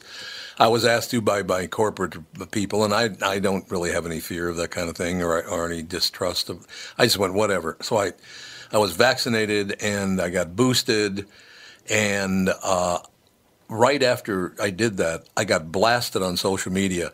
Yeah, Barnard typically won't get the vaccination. He's one of those people. And even people that had to write, I don't care for him, but you're wrong. He did get vaccinated and he got boosted. Even people who didn't like me supported me, which I thought was kind of nice. Oh, there you go, a whole new audience. I guess. well, well, although if they don't like me, they're probably not going to tune in. But I, I yeah, I, the whole thing. I have a question. Is it does it break down? And it's so simple. The things that I always use, and, and you mention it uh, in in the upcoming paragraph of what I'm reading here. Um, you know, I, I do think you know a God, a, a shortened version of the word good, and D evil, the devil, all the rest of it. But this thing with vampires and bloodsuckers and all that, the life's blood thing is that's everything to people, isn't it? It's the blood of life. It's life's blood, and I got it.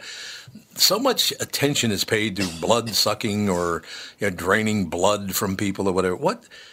It's is it that really that simplistic? Are they that stupid? Well, I'm glad you said that. Remember, all hate mail goes to this show, not me. Yes, it Um, goes to this well, show exactly. I think I think it is in a sense. Uh, people Yeah. um, they want it explained to them easy. You know, if you, it's like anything. You know, people complain. You know, even even if you look at the uh, in, in the Bible and and stuff, how many people really go in depth in the Bible? There are some that do, but a lot of the followers don't. You know, they're at a, you know they make it easy. They put it in a nice song or they put it in a nice statement, and uh, people hold on to that. They don't necessarily go deep into that. They don't really look at all angles, and I think that's simple sells. You know, um, America's the marketing capital of the world, and that's um, how many times have you seen a commercial and and think, "Wow, that's stupid," but yet it sells. It's right. This is like sounds- every yeah, day, you you go, "Oh my god, that's really stupid." Nobody's going to buy it because of this, but they do. Mm-hmm. Yeah, Uh, they it- do. There's something to it. There's something to that real basic selling feature that um and and and I don't know. I I hear it all the time and you just kind of go, well, you know, um let people do as they do. I it's it's kind of sad and the saddest thing about when we get into cults is not so much the adults. Well, I guess, you know, a little bit, but I don't feel as bad for them. It's just when they bring kids into the situation. You know, a little like they have a three year old and a four year old, and then they join, join, uh, who knows, you know, Heaven's Gate or who knows whatever they're going to join. Uh, those kids don't really have a choice. No, they don't. You're absolutely right. They're they're young children. They get dragged into it and all the rest of it. Um, now that I know you really well, Alan, I, I'll throw this in because we only have about ten more minutes left. But I had mentioned that my father was not around and he had all kinds of problems, all the rest of it. Uh, when I was, I believe, seven years old, my father went to pick my mother up from her waitress job at the local diner, and um, they got uh, back very, very quickly. And I was kind of like, well, that's that, that didn't take very long. Uh, my father was mentally ill. He was paranoid schizophrenic to the point where he would hear and see things. And I do remember my mother coming in the house, and she was just, it looked like somebody had punched her in the stomach, which he did not, but she just looked like that. Uh, apparently, on the way back, they had to back up the entire three miles. They didn't drive forward at all. They backed up three miles because my father insisted that the devil was standing in the road in front of their car, so he couldn't go that route.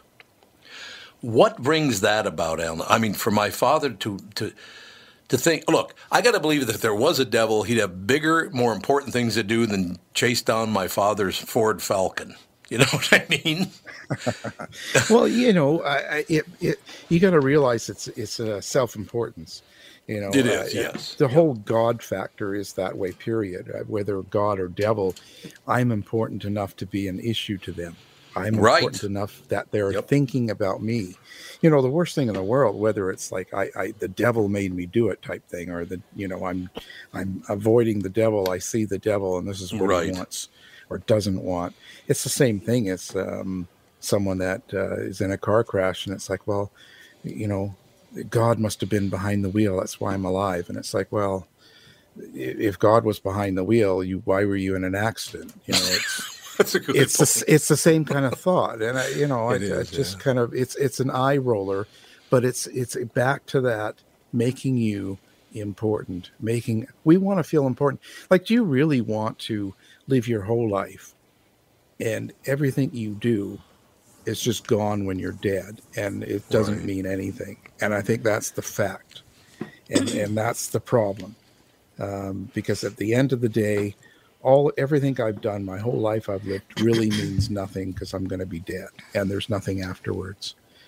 Um, and uh, that's a hard thought, and It um, is, yeah. and and it's very very well true. I mean, the UFOs is, is kind of the latest in the in in this Oh, yes. conspiracy. You know, of the Yep. government's hiding it, and it, you know, and it's they're going to disclose now for ten years. They're disclosing, but nothing ever happens. You know, and it's um, but it's a it's an importance. It makes us important as humans. As Yeah, people. that's true. They're coming to see And- and us. it- We're not going to see them. They're coming to see us. That's true. Ye- Exactly. It's all about us. Yep. Right. It's it's well, it's all about me. Well, yes, but the truth me. is, none of that. You know, it's just all fluff. Um, you know, we I think it's a fantastic over. conversation. Alan, you need to come back more often. We got to talk much more often. And I'm always uh, around. I'm I'm lonely. I'm. Uh, I'm around and I'm well. We'll take care of that, Alan R. Warren. Uh, the book is available everywhere, ladies and gentlemen. Pretty amazing. Uh, Doomsday Cults, The Devil's Hostages. So today, at least for an hour, we were not the Devil's hostages. So that was good, Alan. You, you relieved Well, me from being the devil. yeah, that's right, exactly. Alan Warren, thank you for your time, sir. We'll we'll we'll talk soon. I'd love to talk to you more about this. anytime, like I said, I'm around. Have a good day, sir. Thank you. Thank you. Bye. Alan R. Warren. I really liked him a lot. Very, very nice man. Very even keel. So, what do you, Alex? You didn't pipe up on that. What do you? What do you? Devil got your tongue? Oh She's watching TikTok. My God, I don't have a TikTok actually. Oh.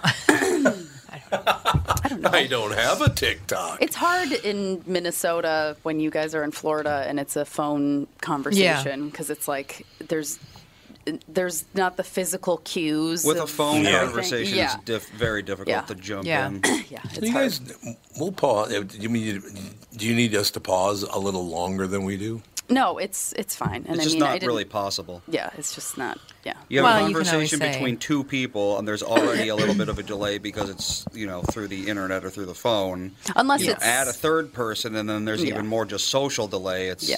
It's just Unless not it's physically like feasible. Yeah, unless it's like Tim or Kristen or something. 'cause we know their it's like speech we know their- patterns. yeah, exactly. A lot of people they'll talk and then they'll pause for like three solid seconds and then keep going. Yeah. it's like what Yeah. the hell is wrong with you?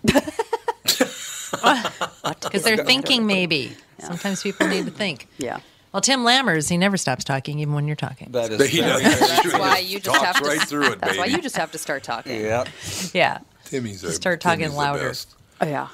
I don't know who the hell Alan was talking to, but it's like, and you're a big star, and I'm like, like I'm on the radio It must for be Christ's Cassie. Cassie, you know, covers for you. Cassie lying for me by telling me She's, things like that. she sent me a text which I just got about Okay. about him, About Alan, Alan, Ar- Alan Warren. to something about the weepy voice killer that we should have brought that up. Oh well, we'll get him on about that again. Cassie, seriously, I'd love to have him on again. He was terrific. I thought. Yeah. What do you guys think? Do you like him well, as much he's a as I radio host, so he knows the. the Yeah. deal. Yeah, he does. Right, exactly. Yeah, he's on in Seattle, and I think in in Los Angeles, Seattle, and uh, Palm Springs, and all up and down the West Coast. Ooh, Palm Springs. Palm Springs. Springs.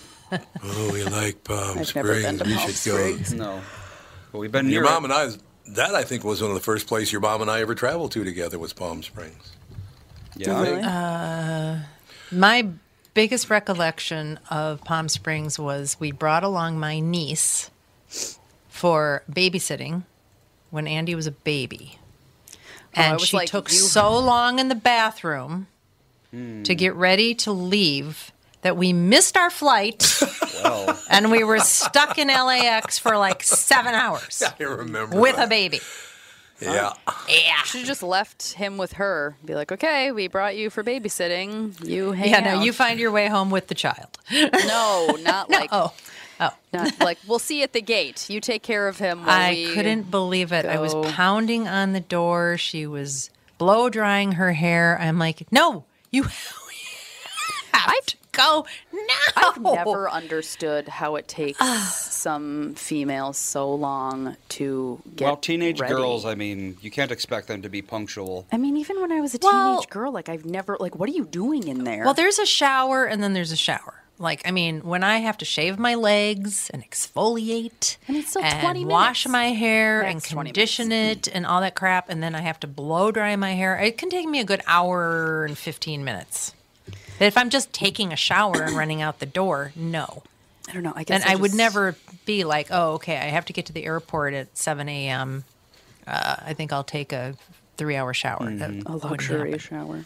Yeah, it just was, oh my God. I was seriously, I was pounding on the door and she just wouldn't even respond. What? Maybe she if was she hadn't having, been my uh, niece, I would have left her. Maybe she was having some sort of psychological problem. No, well, Maybe. not anybody in your mom's family. I couldn't believe it. I was Trying to like, think what of is what. Well, wrong there's only you? you only have like what two nieces, so she, he's, she's Well, I'm way just more than throw her two under the bus. I have loads of nieces. She's Loads and five loads of nieces. nieces. And this was a very Well, long time, time, ago. though. I'm sure she's grown Oh, out of her a- yeah. weird. Only Yeah. 33 years. I mean, I know I have a feeling I could guess which one it is. Yes. I know her now, and she's not like a. No, she's not like. Well, like if it's who I'm thinking of, then yeah, no, that doesn't. But you I mean, teenagers, yeah. you're a lot different when you're a teenager versus uh, when you're much older. Yeah, I don't know. Some people just can take a really long time to go. Like my brother-in-law was staying with us a couple years ago because Dan's grandma passed away, and he they live out of town, and only he came for the funeral because they have three kids, and he was like, Oh, "Let's yeah. I'll just go." And so he was staying with us, and I was downstairs having breakfast, just chatting, and the funeral was in like an hour and a half. And he was like, Don't you need to like go get ready? And I was like, Oh, I only need a little bit. And then I went upstairs and came back downstairs like 15 minutes later, like dressed, hair and makeup done. And he was like, Oh my gosh, that was amazing. Because his wife takes a lot longer to get ready, oh, I yeah, guess. one of those. Oh. Yeah, because he was just like, I can't even believe that you could get ready that fast. I'm like, I don't know. I've always been that way, though. I just, like when I lived in college and I had roommates, I was like, what is happening in there? And they'd come out of the bathroom looking, you know, not the same? Yeah, not any more glamorous than I did. I think it's so just cathartic for a lot of people. Yeah, I guess. I don't know. Yeah. Maybe they're like a lot of men and just sit on the toilet for 40 minutes before they actually do anything. Would men do that? I hate sitting on the most toilet. men. Yeah, I don't get think in and anyone get out likes is my sitting on the motto. toilet. Yeah. Yeah, I don't know. Well, some people love to sit on the toilet and read. I, I'm Some guaranteeing that people. some Having people so love much to fun read. right now. people. No doubt about it. You know, I'm I'm a little mad at the Star Tribune right now. Oh, I can't what a find surprise. I can't find Louie Anderson's story on the front page Yeah, of we haven't uh, mentioned that on the show. Oh, yeah. Oh, yeah. StarTribune.com. It was on there under uh, celebrities, but now it's uh, French actor Gaspard Ulliel and Bronx raised Cardi B. There's no mention of of of uh, What the hell's his name again? Louie Anderson? Is that it? That's it. Let's see. I don't Have we heard I just- anything Yeah, but more? for those who don't know Yeah, what we're talking yeah. about, because we haven't even brought this up. Okay, well, the first thing that came up was- with oh, sorry. cancer. He has lymphoma. Louie Anderson battling cancer, resting comfortably after being hospitalized, a representative says on Fox News. Uh, Non-Hodgkin's He's diagno- diagnosed with a type of non-Hodgkin's lym- lymphoma. Right, which is not good, right? That's a, that's the tough one, isn't it? Uh, not necessarily. Well, I had There's a a million died kinds of from it. lymphoma. Some of them are worse than others, obviously. He has diffuse large B cell lymphoma. And what does that mean? That's the most common kind of non Hodgkin lymphoma. Uh, if it's stage one, then he could be fine. If it's Oh, not okay. stage one, then much less likely to be fine. So he, if he even if he's stage two, he's got problems. I would say so, probably. Because I don't know, uh, and the fact you know that, and again, I'm not ripping the man. It's just I'm concerned for him. But he's a bigger guy, and that can't be good. I wouldn't imagine. For, Yeah, that's a big part of it, It is, yeah. unfortunately. Unfortunately, it's true. I just I hope he's okay. Yeah, that'd be wonderful. It would be wonderful if he uh, if he slogged through this somehow. Yeah, because I'm looking for it on the national. It's not a big story. I thought it'd be a lot bigger story than it is. Well, we don't have a So lot of weird. information, I don't think. Yeah, that's no, that's true. You're right. We'll talk to you tomorrow with the family.